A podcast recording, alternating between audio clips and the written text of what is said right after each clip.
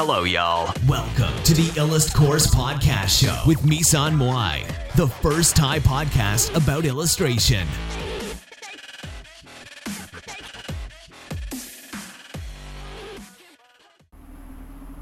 สวัสดีค่ะ วันนี้เรามาพบกับ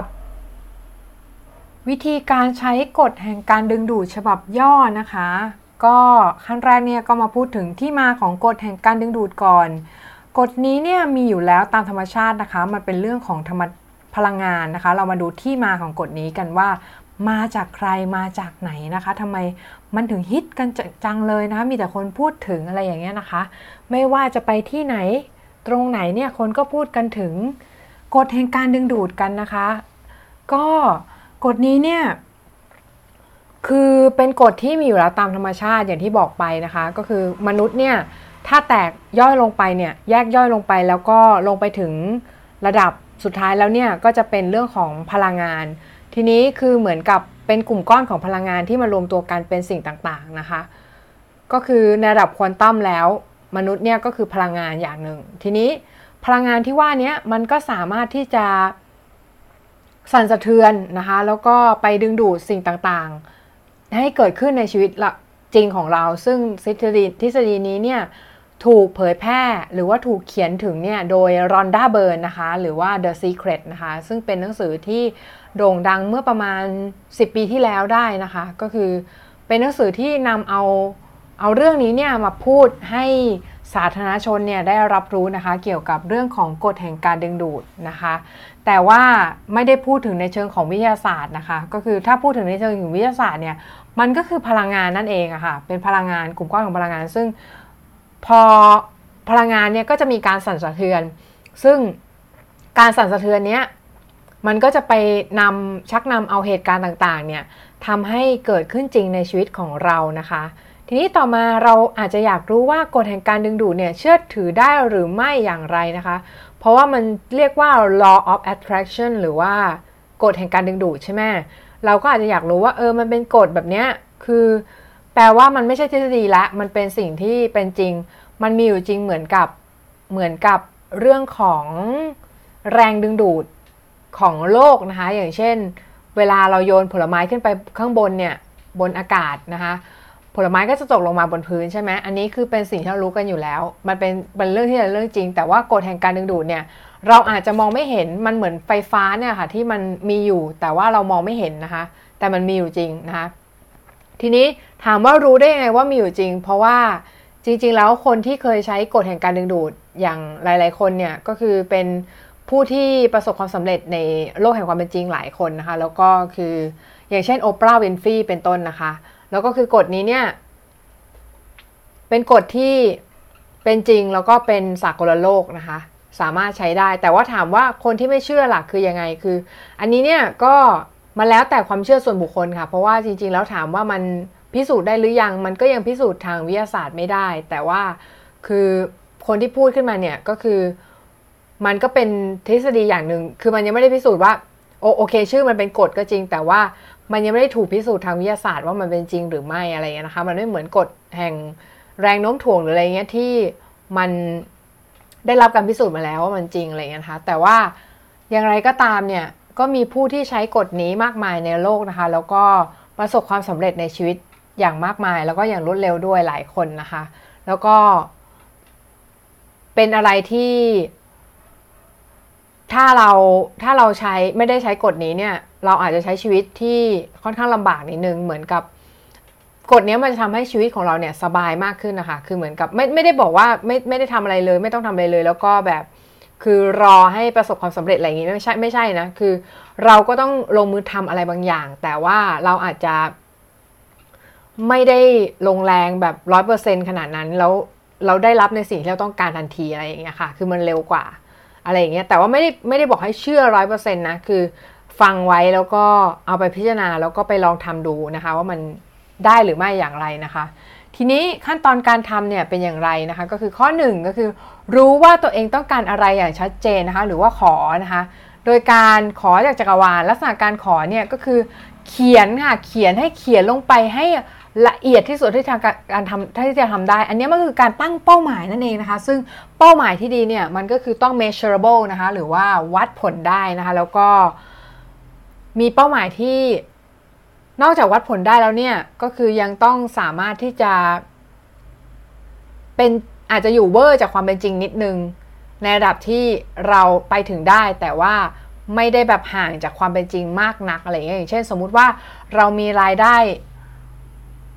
หนึ่งหมื่นบาทต่อเดือนอะไรเงี้ยเราอยากได้อยากได้หนึ่งแสนบาทต่อเดือนเนี่ยเราก็ต้องกำหนด time frame ให้เหมาะสมอย่างเช่น ถ้าบอกว่าเออสามเดือนแสนหนึ่งอะไรเงี้ย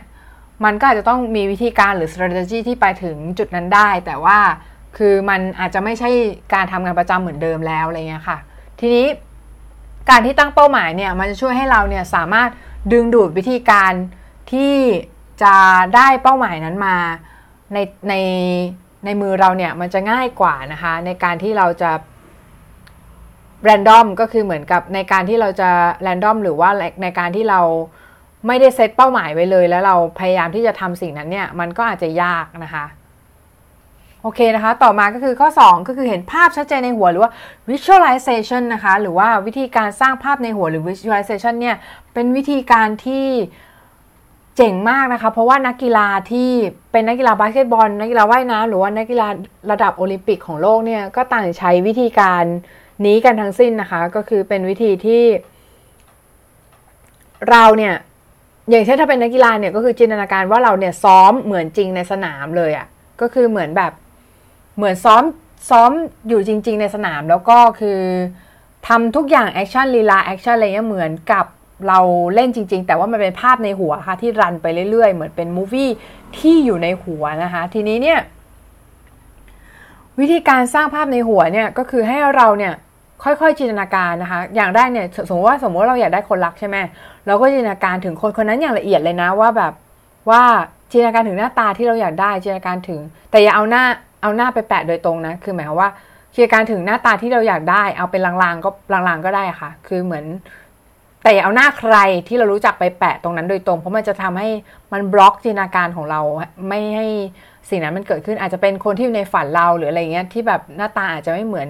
ไม่เหมือนคนที่เราเคยพบมาก่อนอะไรเงี้ยแต่เป็นหน้าตาแบบที่เราต้องการอะไรเงี้ยนะคะ หรือจริง ๆ ก็จินตนาการคนที่เราชอบเลยก็ได้ถ้าอย่างนั้นนะแต่ว่าคือคือวิธีนี้เนี่ยอยากจะให้มันมันเปิดกว้างที่สุดเท่าที่ทำได้ก็คือพยายามอย่าเอาหน้าใครไปแปะจริง ๆ แล้วนะคะ เพราะว่าอย่างที่บอกไปก็คือมันจะทำให้เราเนี่ยบล็อกบล็อกคนที่น่าจะเหมาะสมกับเรามากกว่านั้นอะไรเงี้ยนะคะ แล้วก็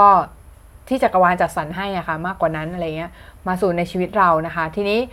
เราก็จินตนาการว่าคนคนนี้ได้ใช้ใช้เวลาร่วมกับเราก็คือเหมือนกับจินตนาการอย่างละเอียดเลยนะว่าเราเนี่ยได้ได้ออกไปเดทหรือว่าออกไปเที่ยวกับเขาอะไรเงี้ยนะคะแล้วก็กินไอศครีมหรือว่าอาจจะเป็นฉากโรแมนติกน่ารักน่ารักอะไรเงี้ยนะคะเราก็จินตนาการไปได้เต็มที่เลยค่ะ ทีนี้เนี่ยเวลาที่เหมาะสมในการทำ visualization ก็คือช่วงเช้ากับช่วงกลางคืนก่อนนอนนะคะ ก็คือจะเป็นช่วงที่สมองเนี่ยเข้าสู่โหมดอัลฟากับเบต้าซึ่งเป็นโหมดที่เป็นโหมดที่มีสู่สมาธิแล้วก็คือเหมือนกับคลื่นของการสั่นสะเทือนเนี่ยจะอยู่ในในช่วงที่เหมาะสมที่สุดในการที่จะทำ visualization นะคะ การทำ visualization เนี่ยมันจะเป็นการส่งแรงสั่นสะเทือนไปไปยังจักรวาลค่ะว่าเราอยากได้สิ่งนี้ นะคะ มันเหมือนแบบเป็นการเตรียมพร้อมให้ให้จักรวาลเนี่ยได้รับรู้ว่าโอเคคือออเดอร์ของเรียบร้อยแล้ว แล้วเราต้องอันที่ 3 ก็คือเราจะต้องสำนึกรู้คุณหรือเชื่อในสิ่งนั้นอย่างไม่มีข้อสงสัยค่ะ การเชื่ออย่างไม่มีข้อสงสัยคือ เราไม่ต้องสงสัยว่า เออฉันจะได้เมื่อไหร่ จะได้วันไหนจะได้เวลาไหนจะได้ แล้วคนนั้นจะเป็นอย่างนั้นอย่างนี้อะไรเงี้ยแล้วคือเหมือนแบบ แล้วฉันจะได้หรออะไรเงี้ยอย่าไปสงสัยค่ะ คือ ถ้าคุณสงสัยเนี่ยคุณมีวิจิกิจฉานะคะวิกิ วิจิกิจฉานะคะ ก็คือเหมือนแบบ เหมือนคุณเหมือนคุณไม่เชื่อในสิ่งที่เป็นพลังที่อยู่ over มนุษย์หรืออยู่เหนือเหนือมนุษย์อะขึ้นไปอะค่ะ ทีเนี้ยคือถ้าคุณถ้าคุณไม่เชื่อในสิ่งนี้ มันก็จะไม่เกิดขึ้นกับคุณนะคะ แล้วก็มันคือพลังศรัทธานั่นเองค่ะ พลังศรัทธานะคะ แล้วพอคุณศรัทธาเนี่ย คุณก็ต้องลงมือทำด้วยค่ะ ลงมือทำตามสัญญาณที่เกิดขึ้นตามสัญญาณที่จักรวาล ส่งมาให้นะคะ ข้อ4นะคะก็คือการทำลงมือทำตามสัญญาณที่จักรวาลได้ ส่งสัญญาณมาให้นะคะ พอลงมือทำแล้วเนี่ย ก็คือคุณก็ไปสู่ข้อ 5 ค่ะ ก็คือ detachment นะคะหรือว่าปล่อยวางค่ะ ปล่อยวางก็คือ คุณลงมือทำอะไรก็ได้ ข้อ 4 คือลงมือทำใช่ไหมคุณลงมือทำอะไรก็ได้ที่คุณคิดว่าโอเค คือภายใน 24 ชั่วโมงหลังจากที่คุณตั้งเป้าแล้วอะคุณก็ทำตามเป้าหมายนั้น อย่างเช่น สมมุติว่าคุณอยากได้ คุณอยากได้แฟนใช่ไหมหรือว่าคุณอยากได้คนรักอะไรเงี้ยคุณก็ต้องเป็นไงคะก็ต้องอาจจะเริ่มลดน้ำหนัก หรือว่าอาจจะทำอะไรสักอย่างที่ภายใน 24 ชั่วโมงนั้นนะที่ทำได้อะนะคะ ซึ่งอันเนี้ยมันก็จะเป็นการดึงดูด สิ่งที่คุณอยากได้เข้ามานะคะ แล้วหลังจากคุณลงมือทำแล้วเนี่ย คุณก็ต้องปล่อยวางค่ะ คุณก็ต้องปล่อยวางก็คือ พอคุณปล่อยวางเนี่ย คุณก็คิดซะว่าสิ่งนั้นเนี่ยเราได้มาหรือไม่ได้มาเนี่ย ไม่เป็นไรแต่ถ้าได้มามันเป็นโบนัส แต่อย่าอย่าอย่าแบบอย่ายอมแพ้ก็คือเหมือนกับอย่าอย่าคิดว่าแบบ เฮ้ยฉันไม่ได้หรอกมันเป็นไปไม่ได้มันโหมันยากเกินไปอะไรเงี้ยคือ ถ้าคุณคิดแบบนี้คุณก็ไม่ได้ตั้งแต่แรกแล้วนะคะ เพราะฉะนั้นเนี่ยคุณต้องอยากได้บนความปล่อยวางนะคะ อยากได้ในเลเวลที่คุณสามารถปล่อยมันได้ แล้วก็รู้สึกเหมือนกับว่าไม่ได้ทุกข์มาก ถ้าไม่ได้สิ่งนี้มา ฉันจะตายอะไรเงี้ยถ้าอย่าเป็นอย่างนั้นนะคะ ก็คือคุณต้องมีความสุขกับสิ่งที่คุณมีอยู่ให้ได้ก่อนนะคะ แล้วคุณก็จะมันก็จะทำให้คุณเนี่ย สามารถที่จะเก็ตในพลังส่วนนี้ได้อะค่ะ แล้วคุณก็จะสามารถส่งพลังสั่นสะเทือนที่ดีไปยังจักรวาล แล้วมันก็จะสะท้อนกลับมาในรูปแบบของสิ่งที่คุณอยากได้จริง ๆ มันก็จะมาสู่ชีวิตคุณนะคะ ที่ต่อมาข้อ 6 นะคะ คือรับนะคะ รับก็คือรอรับในสิ่งที่จักรวาลส่งมาให้นะคะ อันนี้เนี่ยใน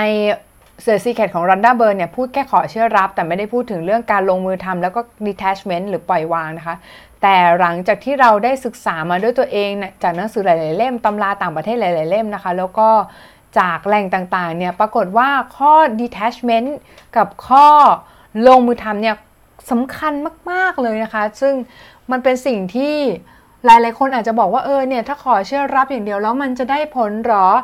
แล้วมันจะอย่างนั้นอย่างนี้อะไรเงี้ยนะคะแล้วก็ไม่เชื่อในกฎนี้ไปนะคะ จริงๆแล้วคือกฎนี้เนี่ยอยากจะบอกว่าเราก็พิสูจน์มาด้วยตัวเองว่ามันเป็นจริงมันมันเป็นมันมีอยู่จริงนะคะ คือเราพิสูจน์ด้วยตัวเองไม่รู้ว่าคนอื่นจะเชื่อไหมแต่ แต่ว่าถ้าคุณไม่เชื่อเนี่ย คุณก็ ไม่เป็นไรนะคะ ก็คือแล้วแต่คนแต่ว่าคิดว่าสิ่งที่อยากจะให้เป็นก็คือคุณอย่าคุณอย่าดูถูกความเชื่อของคนอื่นก็พอค่ะ เพราะว่าบางทีเนี่ยมันก็กฎเนี้ยนอกจากเรื่องของ คือมันช่วยทำให้คนมีศรัทธามากขึ้น นอกจากเรื่องของการทำให้คนมีกำลังใจในการดำเนินชีวิตต่อไปแล้วนะคะ แล้วก็บางทีเนี่ยคนเรารู้สึกหมดหวัง รู้สึกอะไรมากๆเนี่ยก็อยากจะได้สิ่งที่มันเป็นที่พึ่งพาทางใจอะไรอย่างเงี้ยนะคะ ที่มันจะทำให้เขาเนี่ยรู้สึกว่าโอเคฉันน่ะไม่ได้อยู่คนเดียวในโลกนะคะ ฉันน่ะยังมีพลังจักรวาลเนี่ยช่วยเหลือ หรือเป็นแบ็กอัพให้เขาอยู่นะคะ อะไรทำนองนี้นะคะ ก็อันนี้ก็จะเป็นวิธีการใช้กฎแห่งการดึงดูดฉบับย่อก็หวังว่าจะเป็นประโยชน์สำหรับทุกคนนะคะ วันนี้ก็สวัสดีค่ะพีช